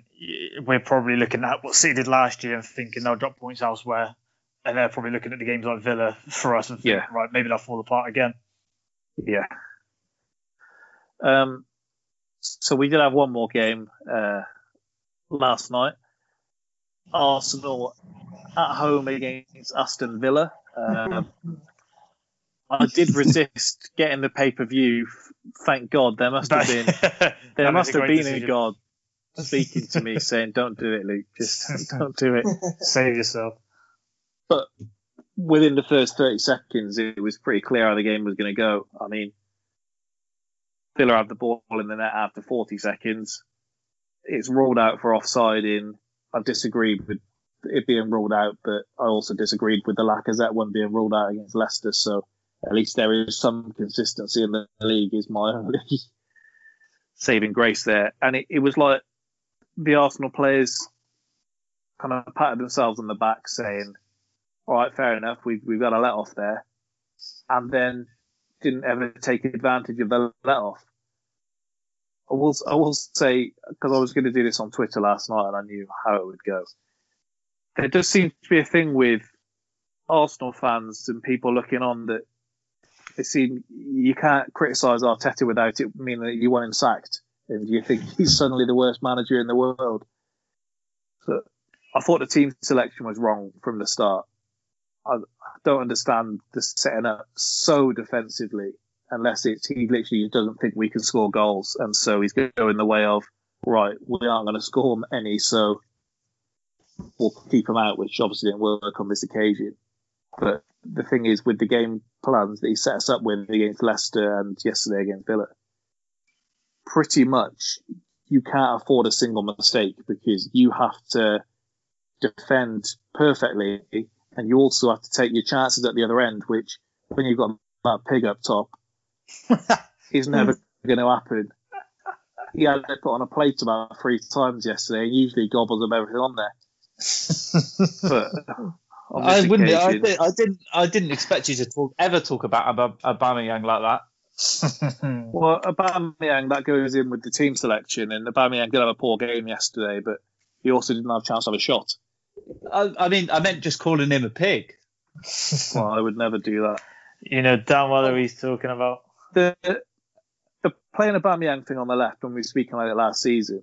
Um, I mean, the F A Cup run encapsulated it perfectly, where that was the right thing to do because he was getting more of the ball and he was able to influence it. The thing is, I don't know how many of you uh, played Football Manager, but you can have a formation you created one season and you can go almost undefeated in the league. And then you're set up with the exact same formation the next season because why would you not? It's worked perfectly. And suddenly the game just realises that it's worked out the way you play. And you can go from being top of the league to being in the relegation zone because everyone you play against has worked out exactly what you're doing. And so yesterday, Chris Wilder's doing that in real life. Uh, yeah. Yesterday you had um, was it Matty Cash at left back, uh, right back, sorry. And then I can't think who the defender was, um, who was the left-sided centre back. It may have been Concert, but essentially what they were doing was, when Arsenal were attacking down the left-hand side, because overwhelmingly Arsenal do it about eighty percent of their attacks go down the left. So what was happening was they were bringing, uh, yeah, it was Concert. They were bringing Concert across to tuck him behind Cash. So even if Arsenal go past Cash for the Aubameyang, then there's another one there. And then we were screwed, basically, because we were like, what the hell do we do now? Aubameyang can't do it, so... Do you think, not, again, not without, you know, I'm not saying you question Arteta insofar as his job, but do you think in those games you should be setting up a more attacking way? Absolutely. I mean, I think I said it for the Europa League games, and I don't expect to, to set up like we're playing a Europa League game there. But I said last week, I think it was, I don't think it always needs to be so complicated. So if you look at the heat maps, and I hate that I'm even talking about things like this, but it's the only way you can really get some kind of understanding as to what we're trying to do. And in the game against Leicester, when you saw the heat map in the second half, he switched it so that Xhaka's was playing at left back and Tierney was playing on the left wing. Right. And it's like, you, you don't need to be making it this complicated. No, no. Like, we have enough good attacking players. I did say when we did our transfer window roundup that Party was good, but it wasn't enough, and that we needed a defense. We needed a creative midfielder. Yeah. Whenever we don't score eight goals a game now, Özil's name gets mentioned. I think we forget about it. But essentially, we're relying on Party to break the lines. I think we all thought that Ceballos was a bit more of. A bit more of an Isco or someone like that that is going to be in that final third and make the final ball, whereas he does seem to be closer to the Party mould, at least with how he plays at Arsenal and putting himself about, doing his job defensively. He had a goal line clearance yesterday, for God's sake. Hmm. It's just, it's very strange. I, I think, uh, in credit to him, I mean, saying how it was at Chelsea, Jack did say that Arsenal fans would turn on Willian pretty quickly. Um, if you search Willian's name on Twitter yesterday, it wasn't pleasant. Yeah, there, are, yeah. there, there were a lot of people that thought it was a clever joke to say he's more like William than Will than Willian. Like that was like that that super hot fire meme. I mean, running past Christ. with the hands on his face, like it's the. Like, I think three of them on Arsenal Fan T V made the same joke. Oh Jesus! Oh dear. When, and you can you can go back and see this. Obviously, a little bit carried away after the Fulham game. Didn't realise Fulham were quite as bad as they are. um, but my my understanding was always that Willian was coming in as a squad player, and mm. he was going to start some games. I probably would say against United he was the right man to start. But, yeah, energy pressing. Yeah, but and that was meant to be the thing, and yeah. sh- and essentially provides some something so Pepe thinks, oh God, I'm not guaranteed to start here. Mm. But in terms of a game like that, I think it's night and day with what Pepe offers and what Willian offers, because Pepe had the most chances for Arsenal yesterday, and he came on on sixty minutes. Mm. What yes, play- Arteta is just going. He's going to have to work it out. He's shown at least that he figured out the main things that have gone wrong before, and so I'll back him to get it right. But us, us going for him scoring what? What did you say earlier? Nine goals in eight games. We're not suddenly going to show up next week and be a free flowing attacking side. No, because even in the Europa games, we're scoring goals, but we're not free flowing. Tend to be winning by the odd goal as well in yeah, some of these. Well, like, the Europa ones, we're, we're winning by a couple, but it's not pretty. It's essentially we grind them down and then we'll score a couple of scrappy goals. Well, not so much scrappy, but where the other team would just grind them down. It's it's like yeah. where with Frank, there's like a few parallels really, where he highlighted the defence at Chelsea is the reason why we're losing so many points and conceding so many goals. So we had two games where it was like, right, shut out. Don't care about the result. We just don't want to concede. And then he built from it to build, like, and then... Hey, uh, Frank had another year. Frank what? Frank had another year to get it sorted. What do you and know? A lot more cash. I, no, but what I'm saying is that what the point I was trying to make was that it looks like Arteta's tried to do the same thing and then just got stuck in defensive mode and won't let. Yes, yesterday and, was freakish. Like yeah. it was, it was the first game where it was more annoying because at half time, despite how badly we played, we were still in the game. Yeah. And then second half, Villa, that was like we made it easy for them. I, I don't doubt, but there were probably two, three teams in the league where if they played how they did in the second half yesterday, they weren't going to bulldoze because yeah. they were freakish. The the the Barkley. The, the three-pass move where essentially it's a cross to the touchline and then Barkley hits it on the volley cross and Ollie Watkins heads it in. Yeah. That was mental. I know. I do think... I can't, I'm seeing like Ross Barkley playing like this and I can't believe it. And I, I just can't believe it. The, the, the, I, the biggest critique for Arteta so far, sorry Alex, has been his in-game management. And getting that right. And there's times where he's perfected, there's other times where it's been really poor, particularly in the Brighton game where we lost two one last year. And again, Rob Holding, you know my thoughts on him, was getting spun for fun by Ollie Watkins, mm. who, who does pass the eye test, absolutely. I said that Wilson Watkins would be the one to watch because Villa and Newcastle kind of agreed to take one each. And And Ollie Watkins does look the real deal. Yeah, he does. But he very quickly realised I'm a lot faster than Rob Holding, who must be the slowest twenty-five-year-old with the furthest back hairline. And he, he he just clung to him, and every time the ball got near him, he was spinning him. The, the second goal they had was essentially Barkley and Grealish passing it to each other until one of them just fancied crossing it. And then it's poor defending in the back stick. Honestly, when they get it together, that Villa team's good. Trust me. Yeah. Just probably Sean, I'll be saying that that seven two doesn't look so bad now. Sean would be saying if he was a, a difficult player. I don't know if it's I don't know if it's just my timeline. I swear we were getting more stick for losing three nil to Villa than Liverpool were conceding seven. Yeah, I think that might be your timeline though. We had a pretty yeah, rough rough evening. It was mainly United fans. Yeah, no, no I will say that I did see to us the, the previous week. Yeah, United fans, I think you guys must have really pissed them off the week before because they were really sending for you. They were really coming for you. I, One, go, just I can tell I've matured because I don't reply to them anymore. I go to type and then I just don't. Is it mature or are you just weary? It's just, you know that once you open it, you really are stuck for the next like two hours. You've got to be in the mood for it. You've got to be in the mood for it.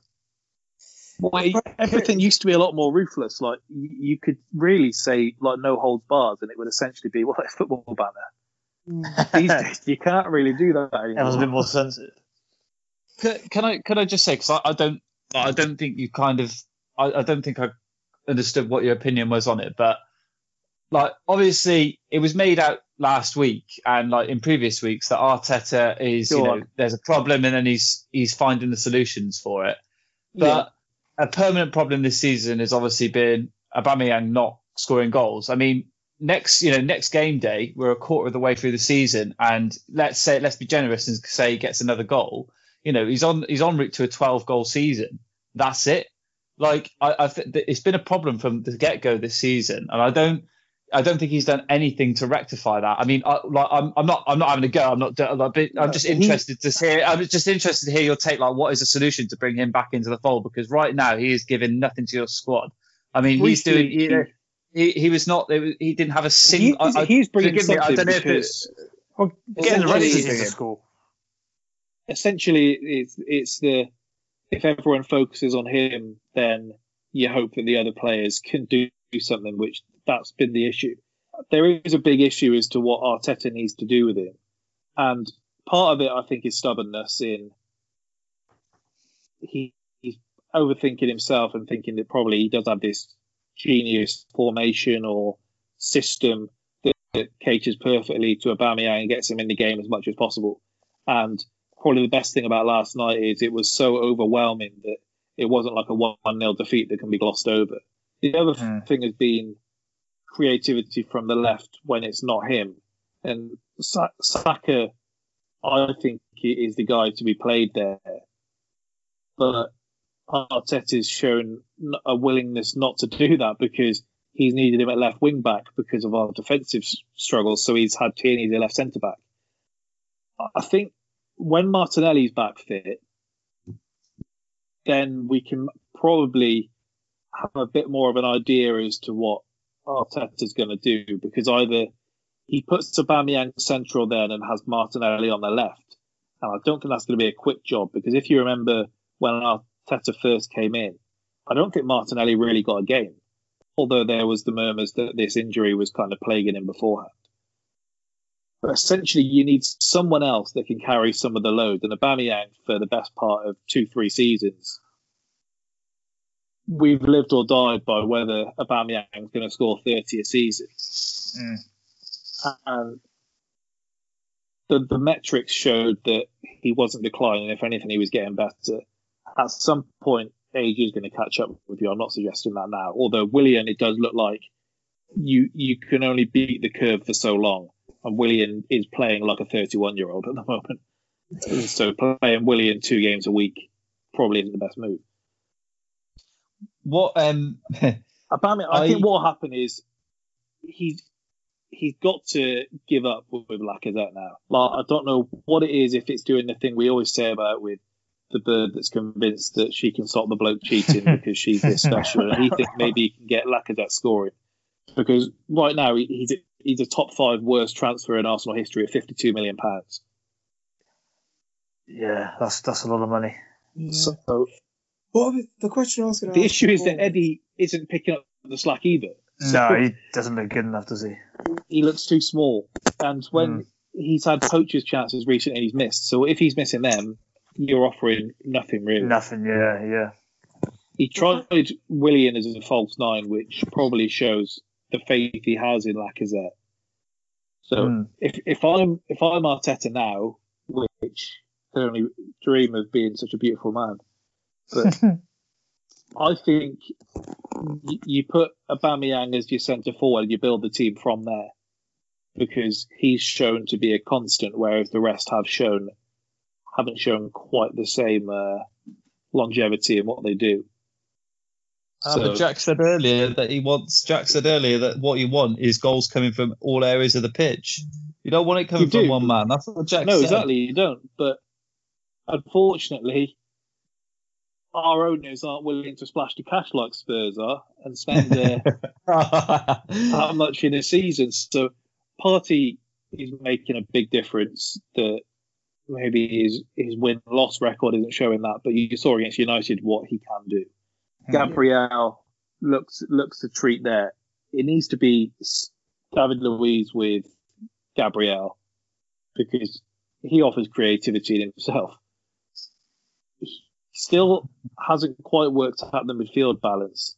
I think El Neni needs to be used like Park Ji-sung was at United or John Obi Mikel was at Chelsea towards uh, the end of his time, even Ramirez, where you're essentially forgoing any attacking movement for the fact that he's going to be that much of a nuisance to the other team with the amount he runs. And yeah. You saw that in the ninety-first minute there on any, which is why I disagreed with the selection yesterday. He needs to start setting up with four, four at the back at home, Aubameyang centre forward, because regardless of how patient I am, other Arsenal fans won't be if it if it keeps going the same way. The last, what, two of the last three have gone. Because let's not forget, everyone was on cloud nine after being United, so can't be too yeah. negative now. I was overly negative for about an hour and then just kind of had to take it on the chin. It's well, got a bit better I, I, I, from, what, from what he'd done to Liverpool, if if that makes you feel any better, T K. From what? I felt a bit better knowing that they had already done this to Liverpool. yeah, so. yeah. How many? Like, how many? How? Uh, cause I, I, I'll admit I've watched it a lot. How many times have you watched that tyranny? Well, malfunction, we'll call it. Malfunction. Oh. no, well, I watched it the first time, which is why I put in the chat saying um, this game is just legit cursed. Like we've been. I've watched it so many times. And then I saw uh, Gary Lineker tweet it, and I for God's sake. When Gary's laughed at it as well. Like I thought it would just like slide past, like. It's funny for us that are watching, but no one else is really going to see this. Probably say generous example, it was on box office. With, yeah. um, say, for example, your kind of creative woes at the moment. Ross Barkley has a brilliant season at Villa, comes up for summer, you taking him? Over what we've got at the moment, I mean, yeah. I would... There were some Arsenal fans saying that Grealish wasn't good enough for us, let's not forget. Yeah, that's true. I think you can ask more questions of Arteta once we have a creative midfielder. If if we sign a creative midfielder, which we obviously tried to do in the summer with quite publicly, the Aouar deal fell through.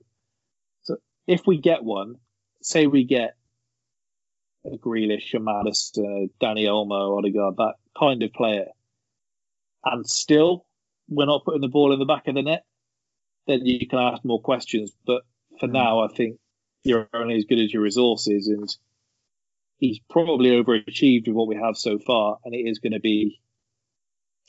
So I disagree. I, I hate I... using trust the process after seventy-six has used it for all that time, and the process didn't get there.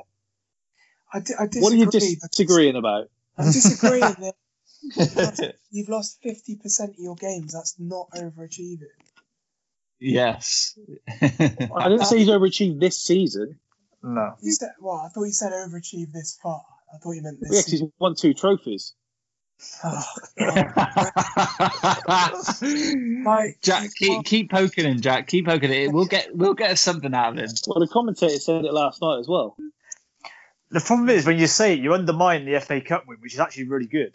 Yeah. But by saying two, you're kind of eroding it a bit. You're better off just saying we won the F A. Yeah, because that's an achievement enough in itself. We beat a great Liverpool side, so you get a trophy for that. yeah, no. Fair enough. But if Chelsea won that Super Cup, you're telling me Jack wouldn't be calling it a trophy? Super Cup's different, though, I would say. Same team we played. It doesn't matter, it's different competition. Our version, probably the better side as well. So if you, like, for example, you could play Liverpool in the League Cup final, you could play Liverpool in the Champions League final. Which one are you saying is better? Well, same team. That's what I mean. Here it is. Well, the, the, the thing with both of those things is that you've had to beat numerous teams to get there, isn't there? I, I know I'm picking apart a part, rather obvious argument. Here, yeah. But still, hey. it's, I think, I don't think that he's overachieving. If you look at his record versus Emery's record in the same amount of time, it doesn't make good sense. The disgusting that. You, and you would say that Arteta... Emery had more, more money spent for a start. Emery. Emery had more money spent, so there's that. Emery lost, what was it, the biggest ever loss in a European final, in the in the Europa League final? Who's that again? Um... He got you to the final. Don't ever forget that, though. Yeah. He he he chose to get rid of Ramsey. Was that more so that Ramsey just wanted to play for Juve? No, because Ramsey had a contract agreed, and we pulled the contract. Colossal mismanagement. With your attacking, uh, your creative woes at the moment, like that, just is such a glaring error, isn't it? Especially he's not yeah, even playing the Juve, is it? I'm not. Years, but I'm not praising Unai Emery. So, no. And Arteta has won a trophy. So, if you'd yeah, rather me say it like that, so something Frank actually he has a good set of second place medals. See, everyone laughs about this, but Jurgen Klopp hadn't won a final until he won the league. Like, no, he had won a Bundesliga. Yeah, but twice. Not It's not a final. Well, Frank hasn't won a league either. Yeah, he's only played two. Well, he's only managed two leagues. It's it? not a final. It's harder to win as a manager. It's hard. It's more achievable to win a league than a final. Yeah, which is why you take the Invincibles over a Champions League. Oh wow, that's not what. Oh, Wenger's... fuck off. Let me. Wenger's, uh... Wenger says that he traded his unbeatable season for the Champions League. That does annoy me. Yeah, does it? yeah. I couldn't believe he came out and said that. So that's... Misquotes. He's contradicted himself anyway, because he's just lambasted, he's just said how important the cup swim were in terms of showing progression for the... Now he's saying well, the opposite. It, it, it, did, it did show a lot, Alex. I mean, I wouldn't expect uh, you to know what a cup win's like, to be honest. Because... Hey, hey, hey, all I'll say, all I'll say is that you, you, you won an F A all Cup with Arsene Wenger and left. you went nowhere. You went, you went, you went, you won an F A Cup with Arsene Wenger and went nowhere. You've won an F A Cup with Arteta and could easily go nowhere, nowhere as well. Well, Arteta, well, well, you you want to get back to you you want to get back to winning Premier Challenging you, you club's history. You you you want to get you want to get back to. Winning Premier Leagues, get like cons- always in the Champions League and trying to Champions League. In, we'll have to qualify for the Champions League first. Why, so why, why, why, fans why putting you, themselves on that hey, level. I, I, I'm not talking about Spurs. I'm talking about Arsenal. Why do you need to I make it a comparison? You. Can you not just stay on Arsenal topic? Fan puts themselves yeah, on a challenging on Premier League level. I've answered yeah. your question three times and you've spoken over it. I don't think any Arsenal fan is putting themselves in a competing for Premier League level. No, but he's saying you want to get back there, isn't he? Yeah, that, that's what I'm saying. Absolutely, but that, that comes from breeding a winning mentality. Yeah, but I guess his point was you won an F A Cup with Wenger and you, you didn't have that winning mentality. You didn't, you didn't build. We built on one more F A Cups. Yeah, exa- exactly. Yeah, but it's not what you wanted. It's not what you really wanted. It's what you what you ended up with. Alex, I guess you chop off your mum's hand for an F A Cup. I would, but that's different. Well, look, therein also lies lies the difference as well. Spurs, the, a cup would be the destination. Arsenal, seemingly, that is a part of the journey. At the moment, the league isn't even in the pipeline, is it? So, no, you take what you can. Well, and... Seems like it's open for someone. Yeah, Spurs, they can't possibly lose, I told you. It, it would be a shambles if they did. It does crack me up. You, for, in they did space, lose a does, two-horse race before and come third. It, it, does, it, it, does, it does crack me up that in the space of two it? weeks, we've gone from the same pundit saying, the we've gone from the same pundit saying, Gary Neville said two weeks ago, we're like if Mourinho managed to get top three this season, that would be a massive achievement. And now he's saying we've got the firepower to win the Premier League. Yeah, I just, yeah, I just, I just like, what's happened in two weeks? What what what what what's happened in two weeks that suddenly suggested that we're now suddenly title contenders? Apart from other teams around us proving that it is just going to be another one of those seasons where it could be a free for all, and you could end up with Southampton winning the league. Well, we've got two weeks of an international break now, so pray that Lacazette gets injured. Um, pray, pray. Uh, I'm Fine. praying that Gareth Bale doesn't get sabotaged. Well, as we've said, Jose wants to watch that because he's had Spurs coaches in with the Arsenal players as well, and his good friend I, Steve Holland is the assistant manager. I, I, I hope he turns up at the Welsh te- the Wales training ground and just sits, sets up a chair and watches on guard. Well, on that note, um, Alex, Bourne supremacy or Kingsman?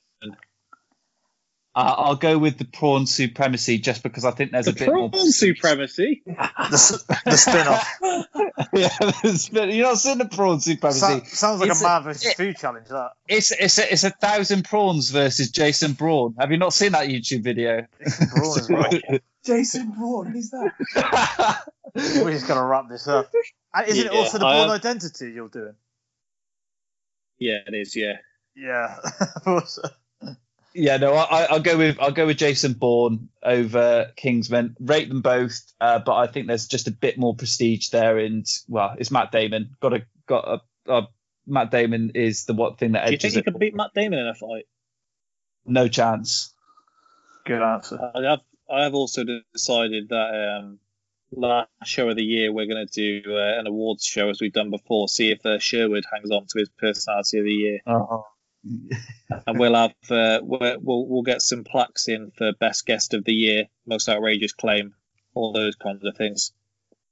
Excellent. So got that to look forward to. But anyway, thanks again for listening to another edition of the Spitballing Pod. We'll be back on Friday on Movie Madness. Me and Jack will be there, and then again next Monday, probably to complain about Gareth Southgate. So join us then. We'll be back. Goodbye.